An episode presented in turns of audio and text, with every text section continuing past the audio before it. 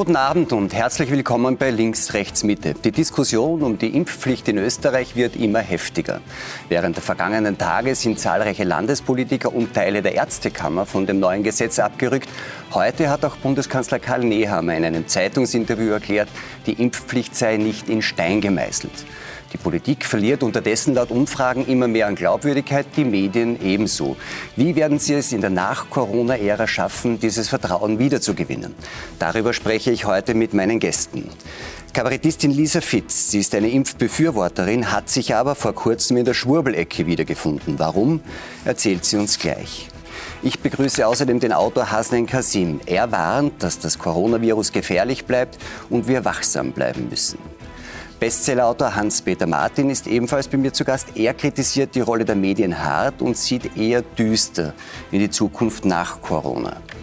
Aber nur eine kleine Klarstellung, dass ich äh, hier am Pflaster trage, hat nichts damit zu tun, dass ich ständig wegen, während der Pandemie mir an die Stirn geklopft habe, sondern es ist einfach noch das Überbleibsel einer gelungenen äh, weißen Hautkrebsoperation. Und ich freue mich, last but not least, auf den Journalisten Peter Sichrowski. Sein Resümee der Corona-Politik der Regierung lautet, das Volk wurde für unmündig erklärt. Wir haben ja tatsächlich irgendwie eine etwas unübersichtliche Lage momentan. Einerseits werden später aber doch Corona-Beschränkungen zurückgenommen. Andererseits diskutiert man in Deutschland ähm, relativ intensiv über eine allgemeine Impfpflicht. Im März gibt es eine äh, einrichtungsbezogene, äh, die mit 15. März in Kraft treten soll. In Österreich wurde bis vor kurzem auch daran festgehalten. Jetzt schaut es wieder aus, als ob das nicht so wäre. Herr Kasim, wie sinnvoll ist denn eine Impfpflicht noch angesichts dieser milden Omikron-Variante und ihrer Verläufe? Würden Sie sagen, braucht man weiterhin? Also das Problem bei dieser ganzen Pandemie war ja, dass man am Anfang erstmal ganz wenig oder nichts wusste äh, darüber, wie das verläuft. Und wir wissen auch jetzt nicht, was kommen noch für Varianten. Und wenn eine Variante kommt, die gefährlich ist, dann äh, nützt es nichts, wenn man in dem Moment anfängt zu impfen, sondern man muss es vorher getan haben. Ja? Es braucht eine gewisse Vorlaufzeit, allein schon aufgrund der schieren Anzahl an Menschen, die geimpft werden müssen. Und wir sehen ja, dass die Impfungen, das ist keine Meinung, sondern einfach ein Fakt, dass die Impfungen genützt haben. Wenn wir sehen, wie viele Menschen sterben, wie viele Menschen haben schwere Verläufe, die, die geimpft sind, sind besser dran, viel besser dran. Und deswegen lohnt es sich, sich impfen zu lassen. Ob das mit einer Impfpflicht verbunden sein muss, das ist eine zweite Frage. Aber ähm, die, die momentan alle sehr bewegt. Die alle sehr bewegt. Und ich glaube aber zu Recht, dass man überhaupt darüber nachgedacht hat und dass man das macht, weil man einfach sieht, dass sehr viele Menschen sich eben nicht impfen lassen. Zu viele damit es eine wirklich gute Wirkung hat. Die gute Wirkung, das zeigen die Daten ja auch, die bezieht sich in erster Linie auf den sogenannten Selbstschutz. Das heißt, man kann mit einer Gewissheit rechnen, dass einen im Fall einer Infektion eine Impfung vor einem schweren oder schwersten Verlauf schützt. Was die Übertragung betrifft, ist die Impfung eigentlich, das zeigt sich auch, relativ wirkungslos inzwischen. Und jetzt ist aber das Problem, dass dieser Fremdschutz eigentlich immer das Hauptargument für die Möglichkeit einer Impfpflicht ist, weil ja. nur der Fremdschutz eigentlich ja.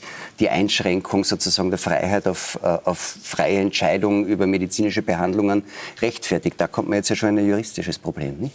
Klar. Also ich kenne mich da zu wenig aus äh, über die Übertragbarkeit und äh, inwieweit es tatsächlich äh, nun vor Übertragung schützt oder nicht. Ähm, ich muss mich verlassen auf das, was äh, Wissenschaftlerinnen und Wissenschaftler sagen. Ähm, da leuchtet mir nach wie vor ein, dass es sich lohnt, sich impfen zu lassen. Ähm, ich sehe aber natürlich auch den Punkt, eine Impfpflicht ist natürlich ein Schritt, der sehr weit geht, ja, der Freiheitsrechte und Selbstbestimmungsrechte einschneidet. Ich war früher kein Freund oder Anhänger der Impfpflicht. Ja, also Sind Sie aber jetzt? Naja, ich sehe einfach die Notwendigkeit. Also die Lernkurve war auch bei mir sehr steil. Ich habe festgestellt, okay, es gibt eine Notwendigkeit die Begründungen leuchten mir ein. Ich kann immer nur sagen, leuchten mir ein. Ich kann nicht selber sagen, ich habe es geprüft mhm. und bestimmt, denn ich bin kein Virologe oder kein äh, Mediziner. Leuchtet mir also ein. In dem Moment, wo man sagt, ähm, Omikron zum Beispiel ähm, ist so mild ähm, und man mir auch wissenschaftlich nachweisen kann oder uns allen nachweisen kann, es gibt keine neuen Varianten mehr, äh, dann gibt es vielleicht auch keine Rechtfertigungsgrundlage mehr für eine Impfung. Aber das ist interessant, weil es müsste dann in dem Fall ja der Staat ähm, nachweisen, dass es keine neuen Varianten mehr gibt oder der Bürger, der sagt, ich möchte meine Freiheit haben.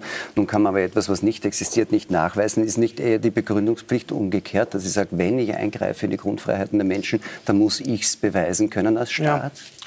Naja, bei der, bei der Pandemie ist ja das Schwierige, ähm, dass Also man, man, weiß ja vorher nicht, wie sich das entwickelt. Ja? Und wenn man sozusagen abwartet, bis eine neue Variante da ist, ist es zu spät.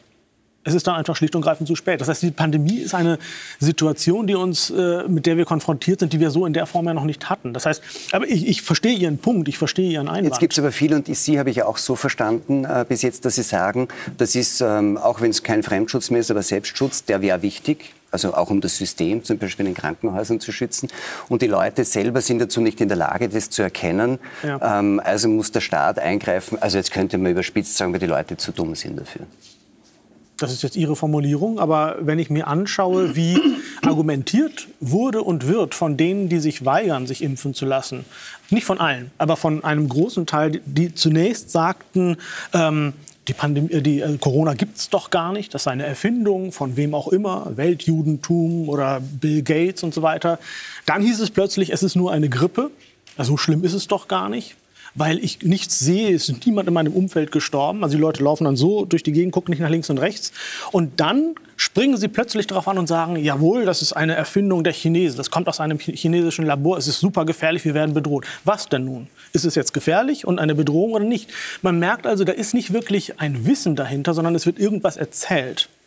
Aber ich bin ja eigentlich zum Wissen nicht verpflichtet. Meine Freiheit kann ich ja auch in Anspruch nehmen, wenn ich auf mangelhafter inhaltlicher Basis meine in, Freiheit in Anspruch nehme. In dem Moment, wo Sie aber äh, andere gefährden, sind Sie sehr wohl dafür verpflichtet. Also insofern, Sie tragen für Ihr Handeln und für Ihre Worte eine, eine ja, Verantwortung. Nicht nur andere. Ne? Es gibt ja auch eine, zum Beispiel eine Apothekenpflicht. Klar. Da werden Sie selbst geschützt. Klar. Es gibt eine Verschreibungspflicht. Klar. Ne? wo sozusagen ja. der Staat eingreift, um ja, sie zu natürlich. schützen. Klar. Dass sie nicht irgendein Medikament kaufen, ja. Mit dem sie sich selbst gefährden. Klar. Also, das können Sie nicht. Sie der Eingriff durch die Pflicht ist eigentlich gang und gäbe. Klar. Und das heißt, Sie sind auch deswegen nein, für die Impfpflicht? Nein, ich, ich finde, die Diskussion wird sozusagen, wie man sagt, äh, ich glaube, beim Pferd sagt man das vom Schwanz aufgezogen. Die, es, es, sollte mal eine Regierung definieren, was ihr Ziel ist durch die Impfpflicht. Ja. Wenn das Ziel ist, zum Beispiel 90 Prozent sind geimpft, 80 oder 70 oder 95. Wie erreiche ich dieses Ziel? Ja. In Portugal wurde es ohne Impfpflicht erreicht. Ja? In anderen Ländern äh, scheint der Staat eingreifen zu müssen mit verschiedensten Methoden, um dieses Ziel zu erreichen. Uns wurde nie ein Ziel definiert, das gesundheitlich Doch das gesundheitlich äh, sozusagen notwendig ist. Es wurde nie eine Zahl genannt. So und so viele müssen geimpft sein. Aber ist eine Quote an sich schon Moment, Moment, Moment. Es gibt ja verschiedene Methoden. Also ich bin ja, ich bin ja, Moment, Moment, warte ein bisschen, warte ein bisschen, kommt schon dran. Die beiden, Herren, die beiden Herren kennen sich schon. Wir kennen uns leider seit 50 Jahren, glaube ich, aber es läuft nichts. Ja. Es gab Brüche dazwischen. Äh, zum Beispiel in Chicago war also die Impfpflicht, äh, die Impfrate so niedrig, dass die Regierung sich überlegte, was sie tun soll. Und dann kam United mit dem Vorschlag, wir richten also den, äh, einen diesen Hangar ein und jeder, der dort kommt, kriegt einen Freiflug. In dem Moment ist, glaube ich, von 65 die Impfrate auf 75 gestiegen. In ja? Deutschland reicht ja schon eine Bratwurst. Ja. Und in Österreich das hat man die Lotterie zur Impfpflicht dazu sich überlegt. Ja, also das war, das war ziemlich lächerlich. Außerdem äh, finde ich auch die äh, Terminologie der Impfpflicht irreführend, weil ja von der Ethik her, das werden Sie besser wie ich, sozusagen die Pflicht, eine moralische Verpflichtung, etwas zu tun, im Sinne etwas Gutes zu tun, darum geht es ja nicht. Hier geht es ja um einen Impfzwang. Und hier finde ich, äh, in dem Moment, wo man es mit Konsequenzen äh, verbindet, ist es keine Pflicht, sondern ein Zwang. Und der wurde kommunikativ äh, in einer katastrophalen Art und Weise von der Regierung den Bürgern, Bürgerinnen vermittelt. Aber was bezwecken Sie damit, wenn Sie Zwang sagen? Haben wir auch einen Rechtsfahrzwang im Verkehr jetzt? Ja, ja, aber dann sollen wir auch dazu stehen. Okay. Dann, soll, dann, sollte man als Regierung sagen, okay, in unserem Land, wir haben ja eben nicht eine Situation wie in anderen Ländern, wo auf einer freiwilligen Basis eine sehr hohe Impfrate erreicht wird, die medizinisch notwendig ist, ist uns auch nie erklärt worden. Die Frage ist ja auch, wofür Sie medizinisch, weil Sie gesagt haben, Ziel. Man könnte sagen, also 70, 80, 90 Prozent Impfrate als Ziel. Das ist ja noch in unserer Erinnerung äh, von Impfstoffen mit steriler Immunität, wo ich sage, ich brauche eine gewisse. Anzahl, um das Virus sozusagen auszurotten, weil dann sozusagen Herdenimmunität erreicht ist. Das wird ja nicht sein, das weiß inzwischen jeder. Also müssten wir ja andere Ziele finden und das hat ja der Gesetzgeber immer auch reingeschrieben. Er kann sozusagen Zwangsmaßnahmen, wenn man bei dem Wort bleibt, überhaupt erst einführen, wenn unmittelbar eine Überlastung der Gesundheitssysteme droht. Das wäre ja dann ja, eigentlich das, ist, das Ziel. Das ist ein kommunikatives Problem. Zum Beispiel, ich, ich, ich muss mich ja zurückhalten, das ist ja nicht einmal lustig. Sie Wenn zum Beispiel ein Landeshauptmann sagt, ich bin gegen die Impfpflicht, ich verstehe überhaupt nicht, wo der das hernimmt. Ja? Ist, hat das jetzt medizinische Gründe? Äh, wir leben ja auch in einer Zeit, wo sowohl Journalisten als auch Politiker sich das Recht nehmen, medizinisch zu argumentieren. Ja? Das sozusagen äh, sich auf, ein, auf, auf, ein, auf eine Ebene wagen, wo sie nicht die geringste Ahnung haben, wo sie sozusagen, wo nicht einmal den Zuhörern erklärt wird, wo sie ihre Informationen herhaben. Was zum Beispiel in Schweden, was in England passiert ist, wo es ein offizielles äh, Komitee gibt von Fachleuten. Dann sagen die Politiker, aufgrund dieses Komitees haben wir diese und diese Entscheidungen getroffen.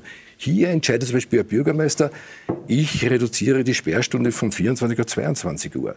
Als ob er sozusagen aufgrund seines Wissens wirklich nachweisen kann.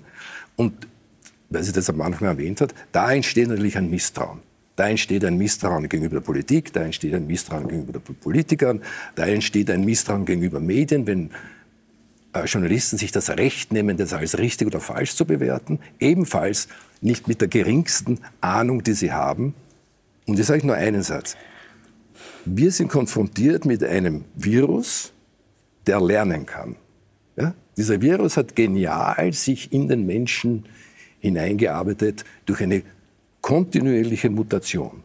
Das ist ein Lernprozess, wo wir alle, und ich komme aus dem Bereich, ich habe Chemie und Physik, äh, Pharmazie studiert, das ist schon lange her, aber zumindest verstehe ich die Argumentation. Das ist also wissenschaftlich. Aber darf ich das nur mal versuchen zusammenzufassen? Und, und jetzt, Sie sagen, Sie wären, Sie, können, Sie wären irgendwie eigentlich schon für eine Impfpflicht, aber so wie es die Regierung gemacht hat, ist es schlecht. Nein, ich bin nicht für oder dagegen für die Impfpflicht. Ich möchte ein genau definiertes Ziel der Verantwortlichen und dann möchte ich erklärt haben, wie ich zu dem Ziel hinkomme, um eine gewisse Sicherheit in der Bevölkerung zu erreichen. Und erst dann ist es gerechtfertigt, den Zwang auch auszuüben. Vielleicht, vielleicht auch nicht. Ja. Ja. Aber noch ganz kurz das zum Lernen. Nur die Politik verweigert das Lernen. Wir müssen mit dem Virus lernen. So wie Sie auch erwähnt haben, wir wissen ja nichts. Ein bisschen was wissen wir, glaube ich, schon. Herr Martin, wie stehen Sie zur Impfpflicht? ich würde gerne anschließen an das, was der Peter gesagt hat. Es gibt natürlich eine Undefinition jetzt. Zuerst ist es immer, wir müssen die Seuche unterdrücken. Jetzt geht es darum, wir müssen die schweren Fälle unterdrücken, weil wir mit Omikron durch das Lernen die Virus schon auch gelernt haben. Wer ist wir? In dem Fall vor allem die Experten, die Virologen, die Mediziner. Und ich erlebe das als eine enorme Hilflosigkeit von Seiten der Politik. Sie läuft oft Dingen hinterher und weil vorher von anderen Ländern die Rede war, über gewisse Kenntnis über Portugal, dort lief es halt sehr, sehr stark auch über die Anerkennung einer Autorität eher entpolitisiert. Ich habe noch größere Kenntnis von Dänemark, bin da immer wieder, dass die rauf und runter fahren können, hat viel mit der Vertrauensbindung eines großen Teils der Bevölkerung mit den von ihnen gewählten Repräsentanten zu tun. Oder banaler formuliert, man vertraut den Politikern eben eher und geht da auch eher mit. Und es gibt auch viel mehr. Warum sind die skandinavischen Länder nicht nur die demokratischsten dieser Welt, äh, sondern jetzt auch vergleichsweise sehr erfolgreich im Bekämpfen dieser Pandemie? Weil es viel stärker diesen Gemeinwohlgedanken gibt. Bei uns deutschsprachigen Ländern haben wir die geringste Impfquote. Das hat eine Reihe von Gründen, unter anderem massive Fehlinformationen, die verbreitet werden, ein Problem der Glaubwürdigkeit von uns Medienleuten äh, in den verschiedensten Bereichen, aber natürlich auch, ich meine, schauen wir uns Österreich an, äh, in das gegenwärtige Regierungssystem, wo Tag für Tag neue Skandale offenbar werden, äh, wie verhabert und wie wenig sachorientiert Personalentscheidungen und auch Sachentscheidungen getroffen werden. Aber wenn ich Sie richtig verstehe, sagen Sie, Länder, in denen das Vertrauensverhältnis zwischen Politik und Bürgern intakt ist, brauchen die Impfpflicht nicht. Und äh, die Länder, die eine Impfpflicht äh, eingeführt haben, es sind, glaube ich, nur ein paar zentralasiatische und wir bis jetzt, die müssen das tun, weil sie sozusagen das Vertrauen der Bürger nicht genießen. Haben, äh, genießen. Deswegen müssen sie Zwang ausüben, was ja dann eigentlich eine Art Reaktanzspirale in Gang setzt, wo das Vertrauen ja dann noch mehr sinkt. Absolut, aber das ist natürlich genau die Problematik der liberalen Demokratien. Wir haben einen sozialen Kontrakt in den Diktaturen, die mittlerweile die Mehrheit der Weltbevölkerung wieder erleiden muss, entscheidet es irgendwer irgendwo. Aber was bei uns doch passiert ist, weil es eben ein Legitimationsproblem, also ein, wirklich ein Begründungsproblem der politischen Eliten und auch, ist noch wir, haben da versagt, kollektiv als, Wie als Medien. Als Medienmenschen, ja, ähm, gibt, greift man dann in einer solchen Situation heraus zu einem zu einer Impfpflicht, um ein bestimmtes Ziel zu erreichen. Und das ist natürlich auch wieder die Frage, was ist denn am Ende wirklich das Ziel? Ja? Und eine, eine Regierung, die nicht in der Lage ist, Bürgern zu erklären, was das endgültige Ziel ist, kann sich nur verlaufen, ist natürlich dann auch der massivsten Kritik ausgesetzt. Und dann haben wir schon, das muss ich wirklich immer wieder betonen, noch eine besondere Situation in den deutschsprachigen Ländern, dass eben die vergleichsweise starken Rechtsaußenparteien sich dieses Themas angenommen haben. In Portugal, wenn überhaupt, waren es ein paar wenige. In Dänemark waren es ein paar wenige. Das heißt, in dem Moment, wo es mir gelingt, mit großem Wissenschaftszweifel und mit dem Abkehr vom Expertentum in den politischen zentralen Diskurs hineinzukommen, also überall präsent zu sein, habe ich dann natürlich noch ein zusätzliches Problem für Regierungen, vernünftige Maßnahmen durchzusetzen. Frau Fitz, vernünftige Maßnahmen. Das ist ja die Frage, wie vernünftig die sind und wer das eigentlich bewerten kann. Sind wir irgendwie als Bürger dazu in der Lage oder müssen wir uns stärker auf die Experten verlagen, äh, verlassen? Wir haben in Deutschland und in Österreich eine, eine ähnliche Situation. In Deutschland, äh, ich habe es ja schon erwähnt, ist also die äh, Impfpflicht die einrichtungsbezogene für Pflegekräfte und Ärzte. Ähm, der bayerische Ministerpräsident Markus Söder und ich glaube Sachsen auch hat sich davon schon abgewandt. Das Gesetz macht es auch möglich, dass man dann sozusagen auch das aussetzt. Ähm, wie sehen Sie das dann? Sehen Sie Sie das wie Herr Martin und sagt, das ist halt in Österreich und Deutschland so, weil da gibt es so viele Rechte, die setzen sich da drauf ähm, und müssen deswegen die Regierungen irgendwie mehr Zwang ausüben? Ähm, also ich muss anders einsteigen. Ich war, also um die Position klar zu machen, ich war in 40 Ländern der Erde in meinem Leben, überall. Und ich musste mich gegen alles Mögliche impfen lassen. Hatte auch überhaupt keinen Grund, irgendwie dagegen zu sein. Also bin geimpft, bin auch keine Impfgegnerin, wie Sie eingangs sagen, allerdings Impfpflichtgegnerin. Und ähm, in dem Fall, ähm, also das ist mal die Position, dass ich nicht von vornherein dagegen bin. Dann waren aber diese, äh, die Meinungen und die Expertenmeinungen waren bei uns und auch die äh, Bürgermeinungen genauso konfus, wie Sie es von der Gegenseite beschrieben haben. Es waren ja bei uns Experten, es waren nur immer die gleichen. Also man hat nicht ähm, aus verschiedenen Lagern welche. Es war ständig der Herr Drosten, da war bis zum Erbrechen der Karl Lauterbach, jemand anders sieht man gar nicht mehr, ich glaube mit 50 Talkshows. Es waren immer die gleichen und man hätte gern Gegenstimmen gehört, die zugelassen werden. Dann hat man äh, sehr wohl Ziele ausgegeben. Bei uns hat gesagt, wenn 60 Prozent der Bevölkerung geimpft sind, dann werden wir unser eigenes Leben, unser altes Leben zurückbekommen. Was war? Nix. Und das habe ich ja in dem Beitrag gesagt. Wo ist es denn unser altes Leben? Ist es ausgewandert oder ist es tot? Aber wir leben noch. Schöne Scheiße. So, also es war weg. Äh, die, dann hat es geheißen, äh, die, mit uns wird es nie eine Impfpflicht geben. Der Jens Spahn wurde ungeduldig, nicht hat alle anderen Wort abgeschnitten und gesagt, hören Sie doch endlich auf mit diesem Krampf, Verschwörung. Verschwörungstheorie hat es geheißen. Also waren wieder die Gegenseite, waren alle blöd. Und dann hat sich natürlich langsam vermittelt, wo wir nachher noch dazukommen, ähm, dass es äh, viele Nebenwirkungen gibt. Und man hat dann festgestellt, dass dieses Virus schon bekannt war 1919. Inzwischen, weil Sie sagen, äh, äh, Verschwörungstheorien, Labortheorien und so weiter, inzwischen wird im amerikanischen Kongress diskutiert, dass dieses Virus und ein Professor immerhin hat ähm, äh, publik gemacht, dass das Virus sehr wohl durch einen Unfall aus dem Labor in Wuhan gekommen sein soll. Es wird jetzt diskutiert, dass die USA mit Forschungsgeldern diese Gain of Function bei den Viren unterstützt haben, also diese Mutationen, um Gegenmittel zu entwickeln, wie wenn sie in die falsche Hände kommen. Und diese ganzen Meldungen, die rauskommen, ähm, die verunsichern die Menschen. Die Politik, Aber wie seriös die, die, ähm, nein, nein, die Politik, Politiker, die sollen ja angeblich seriös sein. Die sagen irgendwas, äh, dann plappern sie den Virologen nach, von denen wir nur einen sehen, und die sagen, sie sind geschützt mit der Impfung. Und dann heißt es plötzlich, nee, die Impfung, die hält doch nur sechs Monate. Nee, sie hält jetzt nur drei Monate. Sie müssen boostern, Sie ja, müssen noch mal boostern. Sie müssen es geht um eine völlig unbekannten Bei uns, Moment, ich muss mal zu Ende reden, ja. haben die bei ja. uns, die, haben sie bei uns, hat man fast völlig das Vertrauen in die Politik verloren und man hat dann auch festgestellt, warum zur Hölle kommen in einer Demokratie keine seriösen Gegenstimmen zu Wort. Ja, die sind von der Presse einhellig Einzelne Leute, die irgendwo einen Entschließungseintrag einbringen. Ja, da kommen wir nachher dazu. Die Frage ist ja, was ist eine seriöse, abgesicherte Meinung?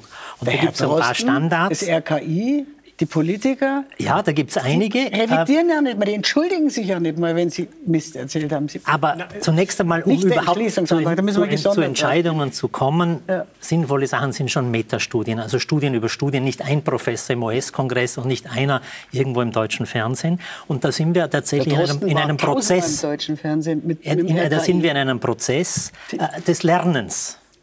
Und des auch hin und her Abwägens. Richtig. Und Das also, so ich das sehr ich auch auch, sagen. dafür stehe, dass ich wirklich die politische Klasse massiv kritisiert habe. Man muss doch jetzt den Leuten zubilligen, dass sie im Prinzip versuchen, das Beste daraus zu machen, dass sie auch einen Lernprozess durchmachen. in die eigene Tasche oft zu machen. Ja, das, das sind jetzt gleich wieder so Verpauschalisierungen und Unterstellungen. Ja, wenn der Ja. Jens Spahn Pharmalobbyist Nein, war und Ja, aber war, also hier, Es, es Die gibt Maskenskandale, ein, haben es Sie gibt ein? Schlagwort, was immer wieder vorkommt Ja. in der Politik als Vorwurf, das sogenannte Krisenmanagement. Ja. Ne? Es gibt, wir sind zum ersten Mal, fast eigentlich zum ersten Mal seit 45 in einer wirklichen Krise. Ja. Bisher waren Politiker nicht gefordert. Es ist zwar alles rauf und runter gegangen, aber mehr oder weniger sind wir ganz gut durchgekommen. Richtig. Ja? Also und jetzt werden, Sekunde, Sekunde. Und jetzt, und jetzt müssen, gehen Sie mal ins Internet und schauen sich die Karrieren der Politiker an. Das geht also vom Studentenvertreter zum Assistent des Landesamt, äh, was ich Abgeordneten, der Nationalrat und wird irgendwie nicht. Von wo sollte er Krisenmanagement lernen? Wir sind also konfrontiert mit einer Politiker-Hierarchie, die eigentlich sehr gut verwaltet. Können wir es nicht und auch eine beklagen. Auswahl. Nicht? Wie Ja. kommt Genug überhaupt in den Job? Wie kommt man überhaupt in den Job? Ja, die sehr wir gut auch verwaltet mit einem gut geschulten Beamtensystem, der ja Gott sei Dank immer bleibt, trotz der, der politischen Wechsel. Und plötzlich sind die konfrontiert, sie müssen Krisenmanagement betreiben wie in der Privatindustrie. Das waren sie aber nie. Das haben sie nie gelernt. Ja? Jetzt kommen wir dorthin, was Sie sagen. Ist, die sagen jeden Tag was anderes. Sie wissen nicht, was sie sagen Ja, sollen. dann sie wissen sollen nicht, Sie sagen. Moment, ich kann sie auch, wissen nicht, wie sie situativ reagieren sollen. Dann sollen Sie wenigstens nachher zurücknehmen. Da muss ich so viel sein. Das verlangt man von mir auch, wenn man Und dann hauen wir als Journalisten hin und sagen, wie konntet ihr nur so viel Fehler machen? Ja, nachher wissen wir es besser. Ne? Aber vielleicht Ja, wir, aber da muss man so viel bleiben wir sein dazu und- kurz, und weil das sagen, der ich eine hatte- Vorwurf ist ja so ein quasi schnell. operatives Krisenmanagement, das sei nicht gut gemacht worden. Das andere, was immer kommt, Frau Fitz hat es auch angewandt, also äh, angedeutet, ist die Frage, ob sozusagen diese öffentliche Abwägung, die man erwartet und auch braucht, glaube ich, in einer Demokratie, wenn man dann doch relativ einschneidende Eingriffe in die Grund- und Freiheitsrechte von Bürgern vornimmt, ob diese demokratische ähm, Abwägung in ausreichender Abgewogenheit durchgeführt wurde, ob der öffentliche Diskurs, ob der sozusagen ausreichend sagen, differenziert war. Und da sagen Sie, glaube ich, nein. Und es gibt ja einfach den Vorwurf, dass viele Medien eigentlich in dieser Zeit ihrer, sozusagen quasi ihren Aufgaben nicht so richtig nachgekommen sind, aus unterschiedlichen Gründen. Jetzt haben wir drei Leute da, die für den Spiegel Darf ich, einmal, darf ich ganz kurz, ich lasse jetzt aber das nur ganz kurz, aber ich muss inzwischen der Spiegel. Wir haben uns, ich komme aus einer Generation, ich weiß nicht, wer noch annähert, aber da haben wir uns gefreut, wenn der Spiegel kam. Dann haben wir gesagt, jetzt kommt der Spiegel, der gibt ihnen wieder eins drauf, der Regierung, welcher auch immer. Das war, Freund, man hat das verschlungen. Wenn ich jetzt den Spiegel lese, dann denke ich, der wird von der Regierung bezahlt. Also überspitzt Das ist gesagt. sehr überspitzt, Ja. Ja, aber ich natürlich ja hat das mit der nicht massiven Veränderung der Medienlandschaft zu tun. Ja, ja, das stimmt. zum Thema Medien und Aufgabe der Medien. Ich meine, die Aufgabe der Medien, und Sie haben das ja auch gesagt, ist immer nur die gleichen. Es kann ja nicht sein, dass wir jeden Unsinn abbilden, nur weil irgendjemand ihn sagt. Und ich meine, das ist ein, ein Nichtverstehen, wir, das es ist ein? Nichtverstehen von Wissenschaft. Wenn zwei plus zwei sind vier. Und dann brauchen wir keinen Wissenschaftler einzuladen, der sagt, ich glaube aber, wir müssten auch diskutieren, ob es fünf sein könnten. Der muss nicht dargestellt werden. Und da muss ich Herrn Drosten auch in Schutz nehmen, beziehungsweise nicht nur in Schutz nehmen, wer bin ich, um ihn in Schutz zu nehmen. Es gibt kaum jemanden, der so viel Großes geleistet hat in dieser ganzen Pandemie wie Herr Drosten. Der also dieses wirklich schwierige Thema für uns alle erklärbar und verständlich gemacht hat. Und Wissenschaft bedeutet natürlich auch, dass man eine These aufstellt und wenn dann das Gegenteil oder was falsifiziert wird, dass man es korrigiert. Das hat er, hat er regelmäßig Aber- getan. aber was ist das Deswegen- Medienproblem? Das wird, ihm jetzt, das wird ihm jetzt aber dargestellt, als wäre, oder ihm oder Warum habe ich nie jemand als wäre, das, gehört? als wäre das ein Warum habe ich nur immer Ja. den Drosten Na, gehört? Wissenschaft, was Sie richtig sagen, da muss gestritten werden, da muss argumentiert werden, seitig, gegenseitig. Äh, erkennen, dass die Erde nicht flach ist oder dass sie doch flach ist und dann kommen neue Meinungen. Und warum haben wir immer nur, ein, bei uns haben wir immer nur Ah, das stimmt so ja auch Das nicht. stimmt, nein, aber stimmt das nicht. was ist das Medienproblem? Wir hier sitzen und wissen alle, dass die Ressourcen, die früher zur Verfügung standen, um Recherchen zu machen, unabhängig zu reisen. stimme ich äh, zu. äh, ich weiß noch, als ich Auslandskorrespondent wäre, ja. Auslandskorrespondent war beim Spiegel, jetzt darfst du ausreden Ja, lassen. das hast du recht. Ich sage nur, du hast recht. Das kann man ganz kurz sagen. Ja, Diese. Unterbrechung kann man akzeptieren. Als ich beim Spiegel noch Auslandskorrespondent war, ist schon länger her, war es uns untersagt, mit dem Regierungsflieger zu reisen. Äh, Es gab eine Debatte in der Redaktion ob man den Spiegel überhaupt noch publizieren kann, weil es viel zu viel Inserate gab und über 320 Seiten durften wir nicht gehen. Es gab, äh, darum habe ich es extra mitgenommen, die Bücher, die ich auch mit Peter gemacht habe, Gesunde Geschäfte und bittere Pillen, die Souveränität der Chefredaktion, die gesagt haben, wenn wir solche Bücher, Praktiken der Pharmaindustrie, bittere Pillen, ja, wirklich kritisch gegen die Chemieindustrie, gegen äh, die Pharmaindustrie zunächst, aber immer mit dem positiven Ansatz, kein Buch gegen Medikamente, sondern für den sinnvollen Umgang. Wenn wir solche Bücher bei uns groß publizieren, dann wird die Industrie ein halbes Jahr lang nicht mehr im Spiegel inserieren. So kam es auch. Sie mussten dann aber wieder zurückkommen, war damals der Satz von Rudolf Augstein, das stimmte. Das also ist alles, Ressourcenproblem das ist alles vorbei. Ja, Gleichzeitig haben wir natürlich auch eine Verengung bei den äh, öffentlich-rechtlichen Medien. Wahrscheinlich kann jeder von uns hier eine Geschichte erzählen, äh, wie er dort ausgegrenzt wurde, wie etwas nicht ganz gepasst hat. Äh, das ist auch wieder eine bestimmte Reflexgeschichte. Und dann, wir sitzen ja nicht irgendwo. Wir haben gleichzeitig natürlich auch eine Verlagerung von Medienmacht. Man sollte nicht von Medienfreiheit so stark reden äh, oder Medienmeinungen, sondern wo können die überhaupt vorkommen, hin zu privaten privaten Finanziers, die natürlich auch wieder bestimmte Interessen verfolgen.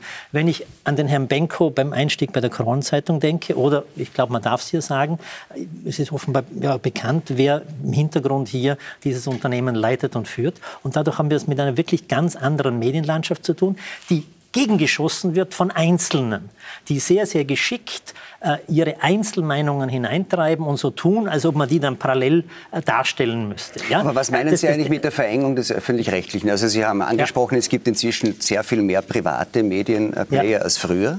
Ähm, das würde ich einmal positiv sehen, weil ich glaube, dass gegen ja, Vielfalt wird ja wenig Absolut. einwirken können. Absolut. Solange aber, wir hier aber, reden aber Sie, aber Sie sprachen ja von einer, von einer Verengung auch im öffentlich-rechtlichen Rundfunk und das möchte ich jetzt dazu nutzen, um auf die Geschichte von Frau Fitz nochmal zurückzukommen, weil Sie haben diese Erfahrung ja äh, mit den, mit, mit den öffentlich-rechtlichen. Sie waren ja das SWR, also Südwestrundfunk, öffentlich-rechtliches Fernsehen in Deutschland, ähm, haben Sie 40 Jahre, glaube ich, ganz gut zusammengearbeitet. Die haben die meisten Kabarettprogramme von Ihnen, glaube ich, auch aufgenommen, ausgestattet ausgestrahlt. Sie waren in der, in der Spätschicht, in dieser Satiresendung sehr regelmäßig zu Gast.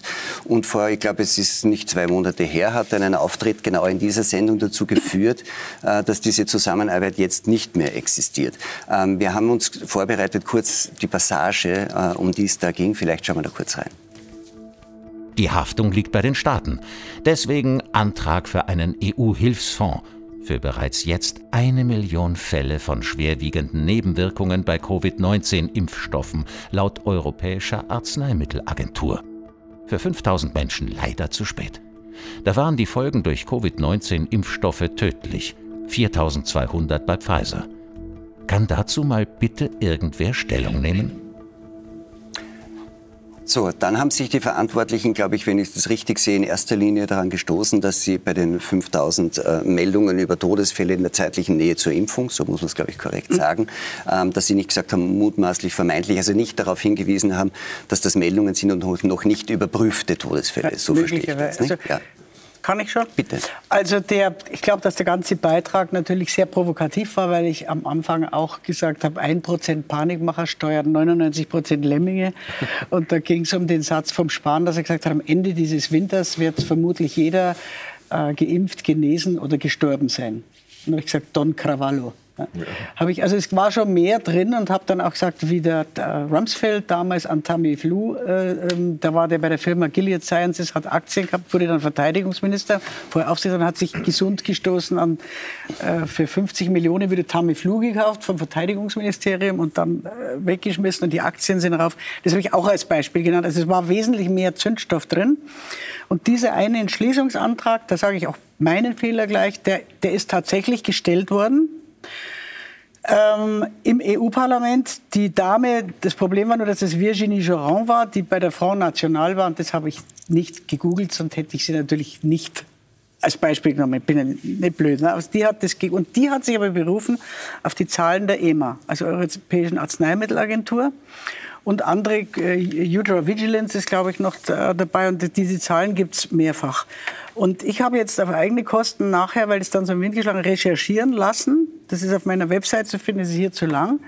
Äh, über die Impfnebenwirkungen, ähm, also Nebenwirkungen von Impfstoffen, die weitaus aller Wahrscheinlichkeit nach weitaus höher sind als das. Kann jeder Nein. dann auf meiner... Me dann steht aber Meinung gegen Meinung. Also Nein, das ist nicht Meinung äh, gegen Meinung.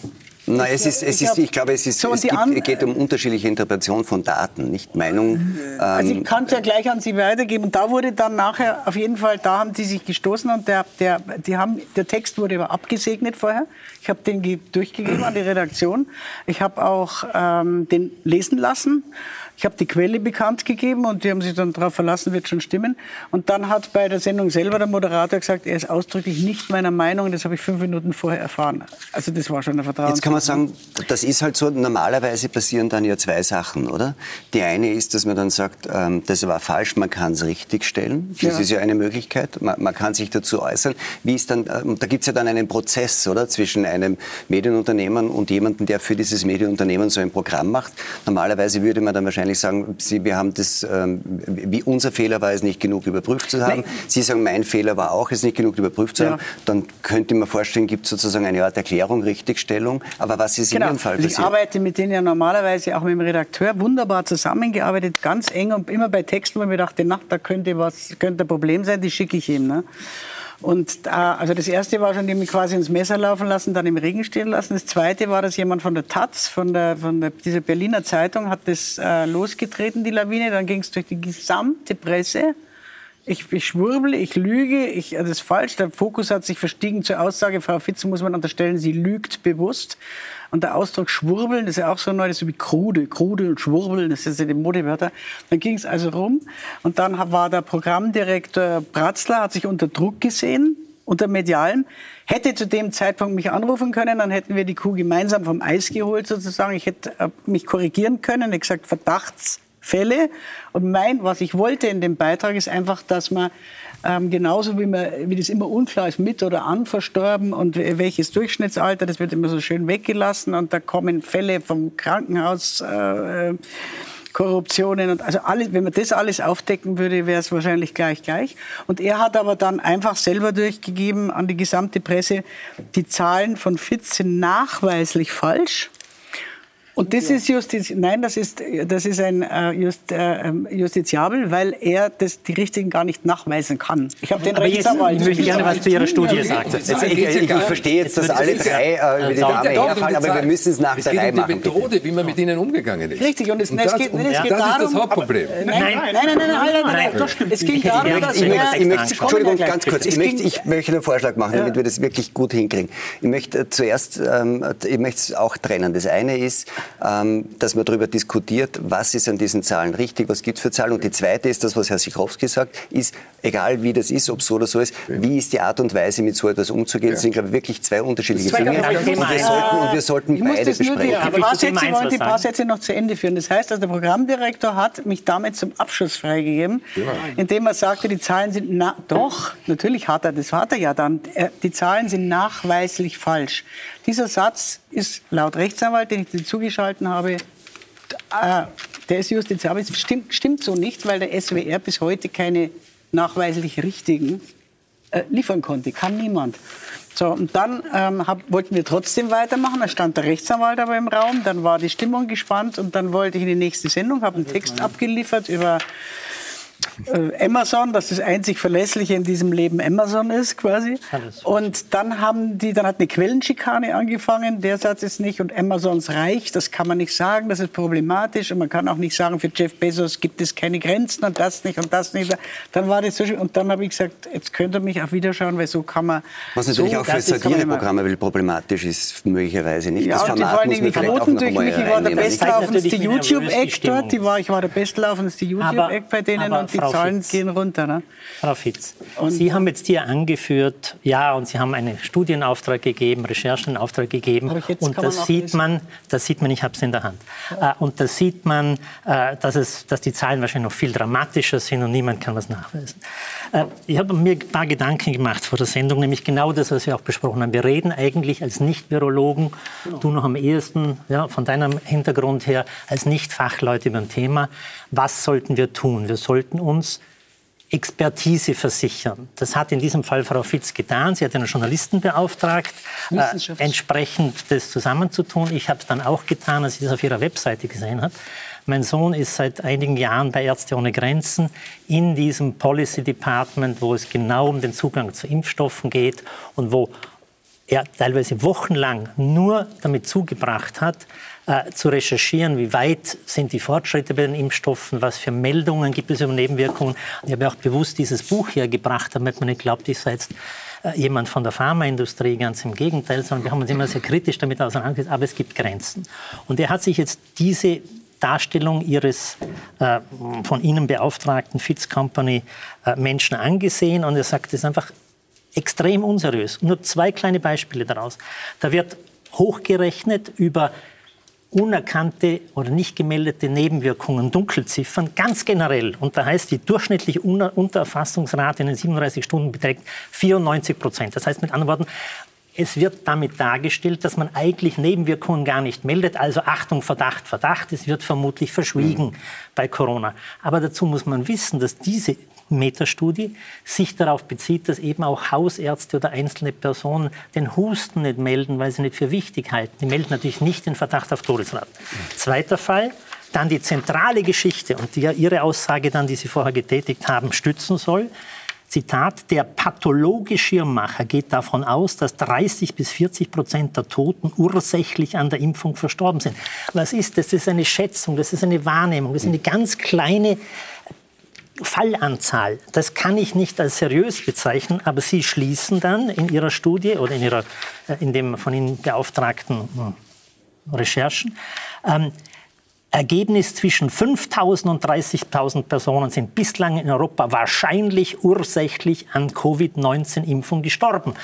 Entschuldigung, das ist wirklich unseriös, das ist statistisch nicht sauber und ist natürlich auch völlig unwissenschaftlich. Und wenn Sie dann hergehen und sagen, ja, aber das muss jetzt auch in die Medien, das muss jetzt genauso dargestellt werden wie das, wie alles andere, dann sind wir zugespitzt. Genau. Letzter Satz bei der Situation, dass einer sagt, ja, also ich kann aus meiner Sicht belegen, dass den Holocaust nie gegeben hat. Und nee. Sie sagen, es hat ihn gegeben. Es geht hier nicht Mit um Meinungen. würde ich möglicherweise vorsichtig Ja, aber gerade weil Sie so antisemitische Codes immer wieder verwendet in Ihrer Wo? Arbeit. Das ist jetzt ganz unfair. Wo, welche antisemitische Codes? Schauen Sie, sich, immer wieder. Schauen Sie sich dieses Lied an. Ja, schauen Sie dieses, der Rothschilds, Rockefeller, Soros und Konsorten, die auf dem Scheißeberg des Teufels Dollars haben. Also das ist ja... Die Masterminds ja, und grauen Eminenzen, JP Morgan, Goldman Sachs. Also, also, vielleicht behält man vielleicht beenden wir das ganz kurz damit. Ich finde es sehr interessant, Meinung, dass Sie gesagt Meinungen haben, gegen Meinungen wir, wir ist das eine, hier, aber Meinungen gegen Fakten Wir hätten hier die Situation, dass wir über Dinge diskutieren, von denen wir nichts wissen. Wenn die Lösung daraus, da, davon ist, dass Ihr Sohn entscheidet, was richtig oder falsch ist, ist möglicherweise auch Nein, es ist ein Wissenschaftler, der einfach sagt, diese, diese Arbeit ist nicht sehr gut. Meine Tochter ist Ärztin, mein Sohn ist Biochemiker, aber ich kann die nicht jetzt am Tisch, ich kann die nicht einladen, um meine Argumente zu unterstützen. Nein, aber man kann... Entschuldigung, es geht nicht um die Argumente unterstützen, sondern eine seriöse Begutachtung Begutachtung einer schlechten ja, Arbeit. Na Moment, wir sind uns ja alle einig, glaube ich, soweit wir uns äh, imstande sind zu lesen, dass das, was Sie gesagt haben, entschuldige, wenn ich jetzt zu so direkt bin, nicht ganz korrekt ist. Das haben Sie das aber gesagt. In der Formulierung. Ist, nein, Moment, Moment, Nicht Sie können Sie es nicht. Sie doch gar nicht nein, Moment, Moment, Moment. Gehen Sie davon Aber das ist doch die Beweislastumkehr, die Sie gerade vertreten. Sie können überhaupt nicht beweisen. Nur, nur ein, nur ein Satz. Entschuldige. Diese Satire. Noch einmal, noch einmal. Lass mal ganz kurz den Sikorski ja, Wir sind hier nicht am Tisch von vier Virologen, die uns gegenseitig überzeugen, dass das, was wir sagen über die Impfung, über die Nebenwirkungen richtig ist. Wir ziehen aus der Tasche irgendwelche Papiere und zeigen sie uns gegenseitig. Damit müssen wir aufhören. Es wir können uns nicht hier konfrontieren. Nein, wir, wir, können uns nicht hier konfrontieren mit Sekundärmeinungen, wo einer den anderen widerspricht. Das hat keinen Sinn. Es ist einmal das gefallen, das ist passiert. Ich finde die zweite Frage viel wichtiger. Was macht man in Situationen, wo jemand, wie zum Beispiel die Whoopi Goldberg jetzt in Amerika, wenn jemand etwas nach Ansicht vieler Leute, scheinbar die Mehrheit, falsch ist, nach Ansicht mancher nicht falsch ist. Was, was, was, was soll dann mit diesen Personen passieren? Wissen oder Ansicht? Meinung oder Fakten? Egal, beides. Egal. Weil das, was du als Fakt hier siehst, ist den Ansicht anderer nur eine Meinung. Aber es gibt einen wissenschaftlichen ja. Standard. Ja, das stimmt. Das brauchst ja, du mir nicht sagen. Aber die Frage, nein, nein, ich finde jetzt wirklich den also Punkt sehr interessant. Mit, mit, mit bitte, oder an war ja, ich, möchte, ich, möchte, ich möchte dabei bleiben, weil der, Herr, Sikorski, glaube ich, was Wichtiges sagt. Nämlich, es geht, man würde dann sagen, ja, es hat jedes Recht auf eigene Meinung und nicht auf eigene Fakten. Bei Fakten hört sich der Spaß auf. Aber wenn ich Sie richtig verstehe, sagen Sie, selbst wenn es eine Meinung ist, die auf nicht ganz korrekten Fakten betrifft, ist immer noch die Frage, kann die Konsequenz daraus sein, dass man sagt, weg damit, nicht? Da gehen wir in eine ganz gefährliche Situation heutzutage, dass wir Menschen, Bewegungen, Gruppen von Leuten die Möglichkeit geben, den einen oder den anderen einfach aus dem System herauszuschießen, wie auf einem Schießstand. Ja? Und das ist, finde ich, das wesentlich größere Problem als die falsche Zahl. Ja? Weil wir sind in einem System angelangt, ich bezeichne es, also nicht nur ich, sondern das ist wie eine Religion heutzutage, wo es eigentlich keinen Gott, sondern nur Teufel gibt. Ja? Wir sind in einem Glaubenskrieg, äh, wo wir ja, konfrontiert werden. Aber Sie vermischen wo, wo, auch Dinge. Nein, nein. So hier geht es darum, selbst aufgrund, selbst wenn wir uns einig sind, dass das, was Sie gesagt haben, Sie werden Sie mir verteidigen, völlig falsch war. Was macht man mit Menschen, die entweder im Fernsehen, in Diskussionen, äh, in, in Publikationen, Professoren, die irgendwo Vorträge sind, etwas falsch machen. Wie, ist die Korrektur möglich? Ist die Korrektur möglich durch eine Korrektur und dann macht man einfach weiter, weil Menschen, die arbeiten, machen Fehler? Ja? Oder ist die einzige Lösung, die heute immer mehr um sich greift, dass man diese Menschen total ausgrenzt. Hm. Und das ist das größere Problem. man muss doch so wissen, das muss ich noch zur Selbstverteidigung sagen, also was heißt verteidigen? Man muss doch wissen, wohin ich will. Erstens mal bin ich Satirikerin und Kabarettistin nee, und das, dieser Querschuss war vollkommen Sorry. unfair, den Schuh muss ich anziehen, weil das ist ein eigenes Thema, das würde der Herr Lanz würde das Whataboutism nennen. Also sie stempeln mich Nein, ab als Antisemitin, als Schwurbel, das ist Quatsch einfach, das hier... Also, jetzt ist aber, jetzt ist aber, Bankmacht nee, sagen, dass die Rothschilds 130, 130 weil ich glaube, dass das nicht, ich komme noch mal, dann reden wir über die das. Rothschilds 130 Zentralbanken Das ist doch ganz ein anderes Thema. Äh, ja, aber das hat natürlich dann was wieder mit, also, was mit Seriosität von fachlichen Aussagen Nein, zu tun. Nein, ich bin Kabarettistin, ich bin Satirikerin. Ja, Kabarettistin braucht Satir keinen antisemitischen Code zum Kabarettisten. Die Kabarettisten überspitzen Dinge, das ist ein Lied, das ist ein ganz anderes Thema, das, da müssten wir zur Stunde Hören Sie doch ja, auf, das sind aber das ist ja Sie hat ja Herr Kassim, Herr Kassim ist dran. Also ich will nur, nein, ich habe das noch nicht beendet, also. weil mir dauernd in die Parade gefahren ist. Ich, wenn ich äh, Kabarettistin und Satirikerin bin, dann müsste man sich den ganzen Beitrag nehmen, der ist teilweise noch da, anschauen, wohin ich will.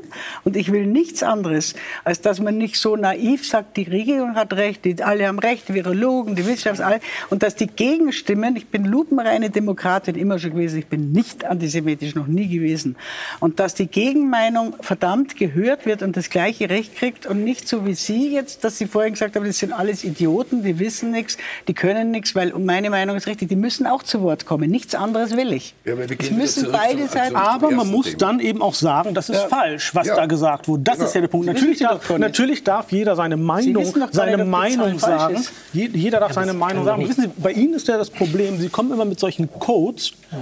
Lassen wir das beiseite. Immer mit solchen Sie kommen mit bestimmten Codes, wollen wollen so bestimmte Dinge aussagen und kommen mit Studien, in Anführungsstrichen, geben Recherchen in Auftrag. Und in dem Moment, wo man das angreift, sagen sie Satire, Satire, Satire. Nein, das, das habe ich nur ergänzend dazu Nein, gesagt. Das, das funktioniert seit 40 Jahren sehr gut. Sogar. Nein, aber Sie sehen ja, dass es jetzt Probleme gibt. Und ich meine, es äh, gibt immer wieder Probleme. Und, und, und Sie stellen sich jetzt, Sie stellen sich dafür, dass und Sie stellen sich und Sie stellen, Sie stellen, nein, das, das ist Ihre Interpretation. Sie stellen sich, Sie stellen sich jetzt da als Opfer. Sie haben selbst gesagt, Sie wollen nicht mehr zum SWR. Sie wollen die, Sie haben die Mitarbeit oder die Zusammenarbeit beendet. Ja, das ist also Ihre Entscheidung. Dann können Sie jetzt also nicht sagen, Sie sind gecancelt worden oder Sie haben keine Bühne mehr oder Sie dürfen nicht mehr. auch, sonst geht's nicht. Nein, und, äh, und in, wissen Sie, in Zeiten, wo Leute, sie tun dann immer so, als wäre das jetzt alles eine immer. Meinung, die da unterwegs sind und schwurbeln wäre ein Modewort. Entschuldigung, wenn Leute in einem freien Land, so frei wie Österreich, so demokratisch wie Österreich, so mhm. frei wie Deutschland und so demokratisch wie Deutschland, herumrennen und Diktatur, Diktatur, Diktatur schreien, und äh, wir brauchen endlich wieder unsere Freiheit zurück, dann haben die irgendwas nicht verstanden. Und ja, solchen das kann Leuten, ich doch zurück, das kann ich doch zurückgeben, Leuten das Argument. Die Leute, die so naiv Stoff. sind zu glauben, dass die Politiker... Sie liefern solchen Leuten das Material an die Hand und sagen, Das sind alles. Aber das sind solche Leute, ist ein undemokratischer Satz. Nein, ist es überhaupt nicht. Solche Darf Leute ich zwei Vorschläge immer machen? Nie, das ist doch Nämlich keine den ersten, Argumentation. den ersten, dass wir dann genau mit dem Thema zum nächsten Thema weitergehen. Ich habe jetzt nur noch eine Frage, weil, die, weil, weil man sagt, man weiß das ja. Ähm, ich ich finde es interessant, weil es gibt ja ein, so ein Gegenbeispiel, das äh, weniger oder anders diskutiert wurde. Wenn sich, weil Satire, wenn sich jemand wie Jan Böhmermann in einer Diskussion mit Giovanni Di Lorenzo und Markus Lanz hinsetzt und sagt, eigentlich ist es schlimm vom Lanz, dass er solche, ähm, so quasi, ich glaube, Menschenverächter und Volksschädlinge, also Volksschädlinge hat er natürlich nicht gesagt, Leute, die so gefährlich sind für die Menschen, wie Alexander Kekulé oder, oder Hendrik Streeck in seine Sendung einlädt, das Volk, das darf er überhaupt nicht machen, weil die haben noch nichts publiziert. Da habe ich nicht gehört, dass, dass die Diskussion ähnlich verlaufen wäre. natürlich gab es die, selbstverständlich gab es die. Es gab ja doch eine massive, ich weiß nicht, ob Sie deutsche Medien verfolgen, aber es gab eine massive Diskussion über das sogenannte False Balance. Ja? Also äh, darf man die darstellen oder nicht? Selbstverständlich darf man die schon darstellen, aber nicht sozusagen als, äh, das ist auch eine Meinung und die muss jetzt im Raum stehen bleiben, uneingeordnet. Und ich meine, Herr Drosten hat Wer, das dann wer wieder... macht die Einordnung? Weil das, interessiert- das finde ich eben so interessant. Einerseits sagt man, die Einordnung muss passieren. Von wem soll die dann passieren, außer von Medien? Und zugleich sagen dieselben Leute, wir können es uns aber nicht anmaßen, zu entscheiden, was richtig oder falsch ist. Wie funktioniert dann Einordnung? Ne, die Einordnung funktioniert, indem man sich äh, Wissenschaftler äh, die Sachen anschauen lässt und schaut, äh, wie ist die Sache. Ich meine, es gibt ja Fakten, es gibt Studien. An, anerkannte, seriöse An, Standards. genau, anerkannte äh, wissenschaftliche gibt's. Standards. Die gibt Ja. es und man kann sich die Zahlen So anschauen. Zum Die Beispiel, was, die, Wissenschaftler haben doch zum Beispiel, was das unterschiedliche Funktionieren der Meinungen. Impfung Ja, aber das ist ja genau das, was mich so pessimistisch macht, weil wenn ich Ihnen zuhöre und wir reden dann über die Klimadebatte, dann keine sehe ich schon Meinung das Nächste. die Das, das, war mein, das, das war mein zweiter Punkt. Offensichtlich haben wir ja ein wirklich erhebliches Problem mit öffentlichem Diskurs in Bezug auf angespannte Situationen. So. Ja. Sie haben erwähnt, wir Ja. Hatten seit dem Krieg eigentlich nie so eine wirkliche Krise. Jetzt haben wir eine. Möglicherweise haben wir in nächster Zeit dann noch eine ganz andere, größere. Ja. Ähm, äh, und und sagen, auf diesem Stresslevel funktioniert der öffentliche Diskurs relativ schlecht. Ja, es gibt keine Ähm, Streitkultur mehr. Ja. Und jetzt werden wir dann die nächsten, es stehen ja noch weitere Herausforderungen an, oder in nächster Zeit. Also Sie haben es ja schon erwähnt. We- Wenn man sich jetzt ungefähr vorstellt, dass das, was jetzt passiert, in der, im öffentlichen Diskurs über wissenschaftliche Fakten einerseits und die Interpretation dieser wissenschaftlichen Fakten in Richtung, was muss man politisch tun, ähm, dann, Dann kann ich man sagen, vielleicht schwarz gruselig, sehen, gruselig, wenn ich jetzt an die Zukunft denke. Und es sieht ja doch so aus, als ob wir aus dieser Pandemie rauskommen könnten. Einen Halbsatz würde ich gerne noch zu Frau Fitz sagen. Auch ich empfand es unseriös und habe auch meine Erfahrung gemacht, dass es da keine bessere Lösung in Ihrem Fall gab. Aber wenn wir jetzt wieder auf die Kernfrage gehen, was ist seriös, was ist akzeptiert, also nachvollziehbare, nachprüfbare äh, mein, äh, Faktenlage und was ist Meinung, dann haben wir es halt mit dem Begriff der evidenzbasierten Wissenschaftlichkeit zu tun. Und da sehen wir schon seit langer Zeit, dass im Bereich der Klimaveränderungen es einen so überwältigenden Grundansatz und Aussage fast aller Wissenschaftler gibt, der darauf rausläuft, Leute, wir haben ein ganz ernstes Problem, weil wir alle drei beim Spiegel waren. Wir haben Mitte der 80er Jahre äh, schon große Titelgeschichten dazu geschrieben. Äh, damals hieß es Schwarzmalerei, nein, es waren NASA-Daten und das hat sich jetzt genau eingestellt. Man kann in die Zukunft schauen. Und was wir sehen, getrieben durch Interessen, getrieben durch ökonomische Interessen, Erdölindustrie und sonstige, wobei auch die sich langsam schon verändern, aber natürlich auch durch Medienmacht, äh, dass was Ähnliches auf uns zukommt, was die erreichen oder überhaupt äh, die Einschätzung der Notwendigkeit der Klimaziele betrifft, äh, was wir schon hatten. Und jetzt mache ich einen großen Sprung nach vorne. Ich bin deswegen so pessimistisch, weil tatsächlich es um die jungen Leute geht, wie wir hier sitzen, ohne uns allen zu nahe treten zu wollen. Für uns geht es noch ganz gut aus.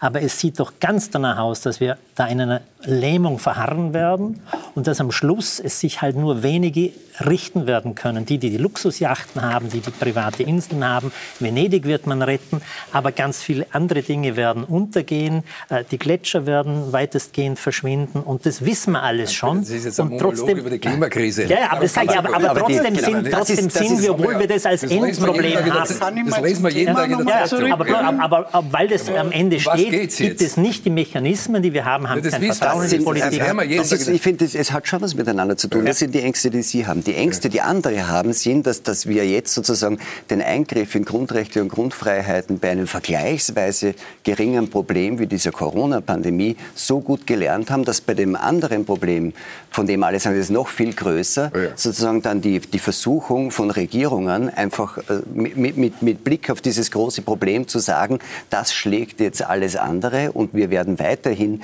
vom äh, Lockdown für CO2-Reduktion, was weiß ich, das ist die Sorge der anderen. Und die Frage ist, wie, wie findet der Dialog zwischen den Menschen und Gruppierungen statt, die diese sehr unterschiedlichen Sorgen haben? Ja, also das ich stelle stell fest, jetzt, wir haben uns vorher draußen sehr nett unterhalten und das waren bei zwei Leuten war das eine wirkliche Maske und der Einzige, der seine, seine Fairness behalten hat, sind Sie, muss ich also sagen. Wir haben gar nicht miteinander geredet. Ja, kurz, wir haben uns schon... Ja. Sie vorher, also, ja, aber was ähm, wollen Sie jetzt sagen? Was sagen Sie das, zur, das zur Klimaerwärmung? Glauben nein, Sie, dass da wieder Meinung Sie gegen Meinung steht? Sie haben das Thema gewechselt jetzt, aber ich, das, ich auf, glaube, dass, wir, dass, die, dass beide strikt auf ihrer Meinung beharren. Die Gegenfrage wäre nochmal, ähm, zum Beispiel, wenn Nestle eine Babynahrung rausgibt ne, und irgendwo kommt die Nachricht, da sind Glassplitter drin und es ist nicht verträglich, dann müssen die sofort alles zurückziehen. Es wundert mich, also wenn es um Streitkultur geht oder Debattenkultur, Sie sind, Sie mein Rechtsanwalt hat gesagt, der Meinungskorridor wird immer enger. Das ist ein Staranwalt. Ne? Der Meinungskorridor wird immer. Sie sind voll auf Ihrer Spur. Ich habe lediglich nein, nein, gesagt, über Fakten. ich habe, nein, ich habe im Moment, ich, hab, ich muss es erklären. Ja, und ich habe gesagt, man nicht möchte Meinungen. Sie machen immer Fakten, die nein, nicht passen zu mit, Meinungen. Es ist ja auch mit und an Corona verstorben. Die Krankenhäuser lassen sich Dinge das halt dürfen wir schon Corona reinschreiben, oder wenn es mit war. Ja, das, wird nicht genau kommuniziert. Ich glaube, worauf wir uns einigen können, ist, dass schon sehr viele Dinge als Fakten Fakten präsentiert wurde. Die Frage, die, die nicht das Fakten erwiesen Völlig richtig, völlig richtig. Darum ist es so wichtig darum habe ich mich zum ersten Mal in eine Talkshow gesetzt mit viel Papier, weil da jeweils eine Quelle dazu ist. Nein, Sie haben mich, Sie sind kurz vorher, haben Sie mich das Fazit ist Frage. Wie, wie, wie, was bringt euch dazu, so naiv an dieses alles zu glauben? Und ich Wir lasse, glauben doch gar nicht dran.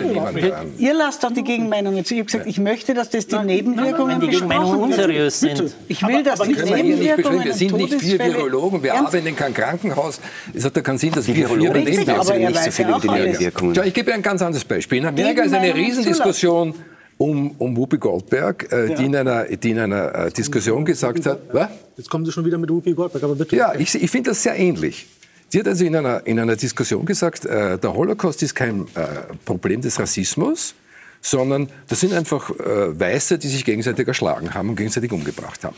Daraufhin gab es einen Riesenaufschrei, ja, äh, äh, die, die Frau wurde dann gesperrt auf 14 Tage. Manche haben, versucht, haben also verlangt, sie soll überhaupt nie wieder auftreten können. Andere haben gesagt, gebt ihr doch die Möglichkeit, das zu korrigieren. Sie hat dann etliche Male gesagt, sie hat sich entschuldigt, sie hat gesagt, sie hat sich geirrt, was ich was alles. Aber was jetzt das Interessante, was ich viel interessanter ist, sind zwei Ebenen. Erstens, wie reagiert das System auf etwas, was offensichtlich falsch ist? Aber zweitens, wie diskutieren die Betroffenen darüber? Es hat nämlich auch eine Diskussion ausgelöst, äh, ist sozusagen, entschuldige, dass ich es über Folgendes anders ist das Judentum über ein Problem des Rassismus? Na? Dann haben sie gesagt, Hitler hat das als Rasse erklärt. Heißt das, dass sozusagen was Hitler erklärt? Das, ich will jetzt gar nicht ins Detail gehen. Es hat eine Diskussion ausgelöst. Und in Amerika, Gott sei Dank, hat man das dann reduziert auf 14 Tage. Und man hat in Universitäten wurde diskutiert, man hat sie eingeladen zu Diskussionen, man hat darüber gesprochen. Das finde ich eine positive Entwicklung, die sozusagen, wo etwas noch gerettet wurde, wo darüber diskutiert wird. Leider ist sie eine Ausnahme. Normalerweise und in Hunderten und Hunderten anderen Fällen ist es so, dass es eine Macht gibt, was Sie als Schwurbelei oder sonst irgendwas, was das heißt, dass es sozusagen eine organisierte Macht gibt, die Leute aus diesem System rausschießt. Die ist nicht organisiert, und das finde ich, das find ich demokratiepolitisch extrem gefährlich. Auch, und jetzt springe ich wieder zurück, auch wenn es um Corona geht.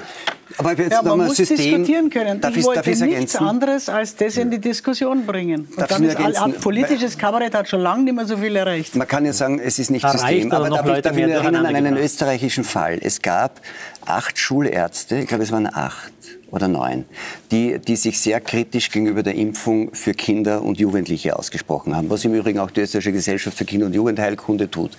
Eine acht ich glaube es waren neun, acht, haben das dann irgendwie revidiert, haben ihren Job behalten. Die eine Schulärztin, die dabei geblieben ist, die gesagt hat, sie ist sehr skeptisch gegenüber oder sogar gegen Impfungen für Kinder und Jugendliche, wurde einfach entlassen. Ich meine, jetzt kann man sagen, ist das ein System? Die Frage ist, sind das angemessene Reaktionen auf eine Situation, in der zum Beispiel die individuelle Abschätzung also sozusagen Schaden- und Nutzenabschätzung, die in jedem einzelnen medizinischen Eingriff erfolgen muss, äh, so unklar ist wie zum Beispiel bei der Impfung für Kinder und Jugendliche, ist die richtige Reaktion, jemanden, der nicht die offizielle Meinung vertritt, einfach von seinem Job zu entfernen? Nein, äh, immer wieder nicht. Und das zeigt ja auch die Nervosität und die Instabilität unseres gegenwärtigen Systems. Ähm, dieses Rausschieben als unerwünschte Meinung. Ähm, eine der Grundprobleme ist zum Beispiel, dass zwischen Kritik und Gegnerschaft nicht entschieden wird. Also wenn man etwas in Frage stellt, was ich gemacht habe, Missstände im Europäischen Parlament und darüber hinaus, wurde ich gleich zu einem statt einfach nur ein Kritiker zu einem EU-Gegner, was ich nie war, sondern ich will eine besser funktionierende EU.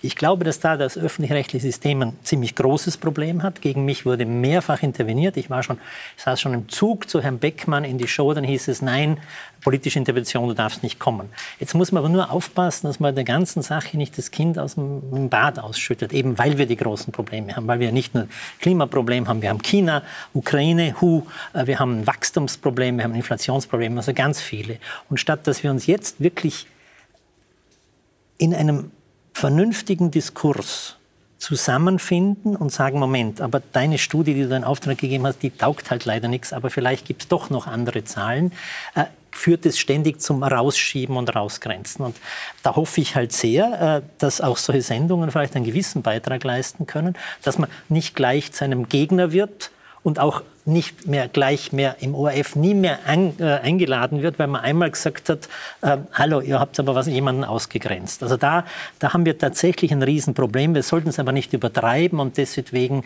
ganz unseriöse, nachweislich einfach falsche ähm, Papiere und, und, und, und, und Einschätzungen eins zu eins neben seriöse Wissenschaft legen diese Balance muss gelingen. Wenn die nicht gelingt, dann haben wir eh verloren. Und das ist ja genau das Problem, was passiert, dass immer, wenn irgendwas kommt, es im Internet kursieren irgendwelche unsinnigen Studien, in Anführungsstrichen Studien, dann kommt der eine hier, schaut hier und schaut dort.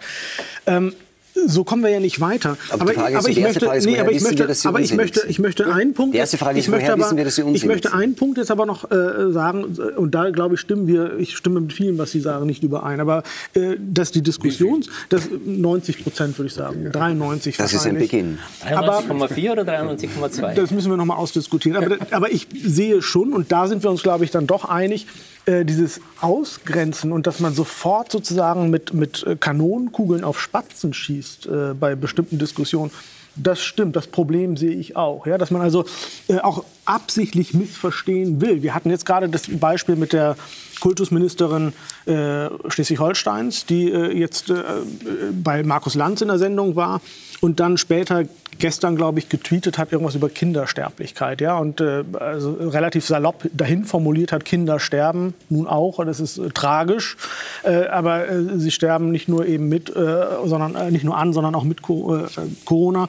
Und das war so ein Tweet, ich meine, der ist gestern an eine Welle von Empörung entgegengeschlagen, die ich verstehen kann, äh, aber auch richtig Hass. Sie wurde in die Nähe von, von nationalsozialistischem Gedankengut gestellt, weil sie sozusagen sagt, Kinder, die irgendwie vorerkrankt sind und äh, ein größeres Risiko haben, die müssen halt dann einfach damit. Das hat sie so nie behauptet. Äh, und es wurden auch noch antisemitische Codes dargezogen, weil aufgrund ihrer offensichtlich äh, jüdischen Verwandtschaft äh, oder Wurzeln. Und da hatte ich ganz stark den Eindruck, sie will auch absichtlich missverstanden werden. Ja, also ich finde, man muss den Tweet und ihre Aussagen kritisieren. Als Politikerin ist, sie, ist es ihre Aufgabe, vernünftig und klar kommunizieren zu können. Das hat sie nicht getan. Also wer, wer so kommuniziert, wie sie das getan hat, verdient es, kritisiert zu werden. Ähm, und, äh, wir haben ja, wir und ja gleichzeitig finde ich aber auch, äh, wer, wer, sich dann ein bisschen befasst mit ihr oder mit dem, was sie vorher gesagt hat, das ist ja niemand, diese Vorwürfe in, in, in der Nähe der, der Nationalsozialisten zu sein. Das ist ja völlig ungerechtfertigt. Ja, wir leben ja in einem Zeitalter des Imperialismus, ja, sage ich immer. Es sind eine Armada von Geschäftelhubern unterwegs, ähm, äh, überall. Und äh, inzwischen, was ich wusste, nicht wusste, inzwischen, inzwischen gilt es als antisemitisch, wenn man die Hochfinanz kritisiert. Da steht auch ein schönes von, von Wagenknecht und Lafontaine auf meiner Webseite Statement. Ganz ich fühle mich nicht betroffen. Okay, also das Meinung. ist, unser, wir haben, ich höre auf, ich bin fair, aber wir haben einen super Zeitgeist, habe ich immer gesagt, die drei Bs, äh, blutleer, betroffen, beleidigt. Und es wird sich aufgeregt über alles, anstatt dass man es hört und sagt, ja, okay, wir werden die Gegenseite mal untersuchen, wir werden das anhören, so stimmt es nicht. Und ich finde das ganz fürchterlich und das ist so, neu. Weil es halt auch um den Tod geht. Es geht bei der so, Pandemie natürlich solange auch. es keine Konsequenzen aber wenn es dann echte da Konsequenzen hat, solange es, äh, wie beispielsweise... Ängstlich, ne? Solange es Satire ist, äh, solange das Ganz wichtig. Aber Sie mischen sich ja immer wieder in den politischen Diskurs ein und ich glaube, das was ist die Aufgabe wichtig der ist, politischen Satire, ja. Ja, aber auch in Talkshows jetzt nicht als Kabarettistin mit einem äh, Programm, sondern mit Ihren eigenen ähm, Statements, mit von Ihnen in Auftrag gegebenen, in diesem Fall wirklich unseriösen Recherchen. Und äh, das fällt aber alles unter Meinungsfreiheit. Und ich denke, wir haben sehr gute Instrumente im Bereich der Meinungsfreiheit, nämlich das Presserecht. Wir gehören noch Deutschland und Österreich zu diesen 6,4 Prozent äh, der Weltbevölkerung, also Menschen, die hier leben, die in einer vollständigen Demokratie leben. Ich halte es für sehr problematisch, das als Diktatur zu bezeichnen. Aber auch da würde ich noch sagen, das ist Meinungsfreiheit. Die Grenze ist das Presserecht und was halt früher der Fall war, der Leserbrief, der halt eben nicht anonym gedruckt wurde, die Nachvollziehbarkeit und auch das Strafrecht. Und das muss man auseinanderhalten, die Meinungsfreiheit, für die ich mich auch massivst einsetze, und dann dieses Einengen, nein, das, diese Meinung passt uns nicht, darum wirst du nicht mehr zur Talkshow eingeladen, darum geht nicht mehr. Das ist ja nicht nur Talkshow. Und, ich weiß, und, das sind Professoren, und, die Existenzen verloren ja, haben. Die Cancel Culture. Familien, die plötzlich vor dem Nichts gestanden sind. Wenn einer falsche Meinung hat, ist er draußen. Die, die Cancel Erinnern Sie sich an die amerikanische Senatorin, die gesagt ja. hat, nach, dem, nach, dem, nach der ja. Ermordung des, äh, des, des einen äh, sozusagen Schwarzen, Flynn. Äh, die gesagt hat, All Lives Matter. Ne? All Lives Matter, Floyd. Ne? Ja. Der, diese drei Sätze hat dazu geführt, dass Sie sozusagen Ihren, Ihren Sitz im Senat verloren haben. Das ist vollkommen falsch, aber der letzte Satz dazu war eben Meinungsfreiheit ist das eine, Meinungseinschränkung dort, wo es eben falsch wird, auch entsprechend zu verfolgen. Aber noch einmal, es geht immer auch um Meinungsmacht. Und gegenwärtig erleben wir eben sehr, das sage ich jetzt wirklich auch gesteuert, äh, aus Russland, zusehends aus China, Beeinflussungen. USA natürlich nicht. Nein. USA, wir kommen jetzt darauf, natürlich, natürlich USA. Ja, ähm, sollte man dann immer mit Wie, wie kann man das in einem Satz nennen? Entschuldigen. Wie kann man wirklich ein intelligenter Mensch Russland, China und USA in einem Satz nennen? Also fällt niemandem mehr der Unterschied auf? Doch. Klar. Mir schon. Eben. Mir Wieso sagst massiv. du dann auch die USA? Na, auch aus den ich, USA gibt es Beeinflussungen. Na, natürlich gibt, gibt es. gibt aber, aber ganz anderer Natur, weil ja. es schon am Ende die Frage ist, wo steuern wir hin jetzt mit dieser ganzen Situation? Wenn wir es als liberale Länder vergleichsweise doch nicht so gut gemacht haben in, in der Bewältigung dieser Pandemie, diese Herausforderungen vor uns haben und gleichzeitig sehen, dass dieser kapitalistische Überwachungskommunismus der Chinesen so extrem erfolgreich ist und ein Grundaxiom unserer bisherigen Einschätzung in Frage stellt, nämlich, dass mit mehr Wohlstand automatisch der Wunsch nach mehr Freiheit entsteht und auch mehr Freiheit gegeben werden muss, weil man nur so innovativ sein kann. Was wir jetzt gerade erleben, auch in diesen Tagen bei den Olympischen Spielen, wie in China das ad absurdum geführt wird und wir bejubeln hier die Goldmedaillen und sagen, sagen, wir dürfen die Chinesen nicht kritisieren, äh, weil sonst geht es schon schlecht mit den Geschäften, äh, dann haben wir wirklich ein großes Problem und es fängt wieder bei der Meinungsfreiheit an und hört bei der Meinungsmacht auf. Aber jetzt auf. möchte ich euch mal die Frage in die Runde stellen, wenn ich das ja. kurz darf. Äh, mit, zu dem Thema, von dem wir am Anfang ausgegangen sind, zu den Nebenwirkungen. Würden Sie die einfach äh, unter den Tisch reden. Die, ich rede von der EMA, ich rede von der Judo Nein, die gehören ordentlich untersucht. Es gibt doch großen, seriösen was, was macht ihr mit denen? Jedes, das kann ich Ihnen als Chemiker Pharmazeut sagen. Jedes Medikament hätte keine Wirkung, wenn es nicht eine Nebenwirkung Das ist aber schon allgemein. Ja, das ist, nein, nein, das, Na, ist, das, das ist das Grundprinzip ja. eines jede, jeden Medikaments. Jeder medizinische Eingriff, um eine Krankheit zu heilen, zu reduzieren, eine Infektion zu heilen, hat Nebenwirkungen. Deswegen muss man immer und abwägen, Zusatz, ob der Nutzen genau. oder der Schaden Nutzen und Risiken der Arzneimittel. Der Paracelsus, so, die Paracelsus haftet nicht. Paracelsus hat schon gesagt, Dosis und Wirkung. Also und damit Ja? ist das für euch erledigt? Nein, überhaupt nicht. Da Nein, kann ich ja jetzt doch noch das andere allein- Corona rausholen. Allein in der nein. sterben Leute, haben Nein, Gesichtslähmungen direkt nach der Impfung. schauen Und Doch nicht die nicht Impfung. echt, sondern die Nein, zwei überall. Und Das zwar Das ist das alte, alte Ausgabe, da stehe ich noch nicht mehr drauf.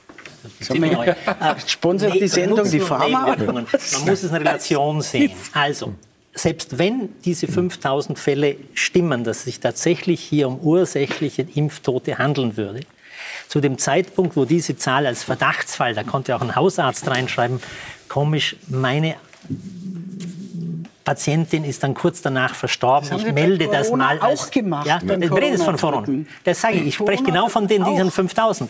Von diesen Nein, 5000. Selbst wenn ich, wenn ich die melde, wenn ich die melde, ja, äh, selbst wenn es die jetzt tatsächlich bestätigt gäbe, weil da muss man ja noch ein bisschen abwarten und genau hinschauen. Selbst wenn es, wie Sie in diesem Recherchepapier, das Sie da vorlegen, äh, hineingeben, diese, wie gesagt, statistisch sehr unseriös dargestellte ähm, Behauptung, es könnte sich um 30.000 handeln, so muss ich das da in Relation zu den Impfdosen setzen. Als von den 5.000 Verdachtsfällen die Rede war, waren bereits 330 Millionen Dosen Entschuldige, verimpft. das ist- äh, Lass mir den Satz jetzt Nein, nein, diese, Jetzt diese ist Zahl hat doch keinen Sinn, das Doch. ist aufzuzählen. Bitte, bitte, doch. Das geht an unseren Nein, Ohren geht- vorbei. Nein, wie, es geht wie, und es- wie, wie, wie Wind.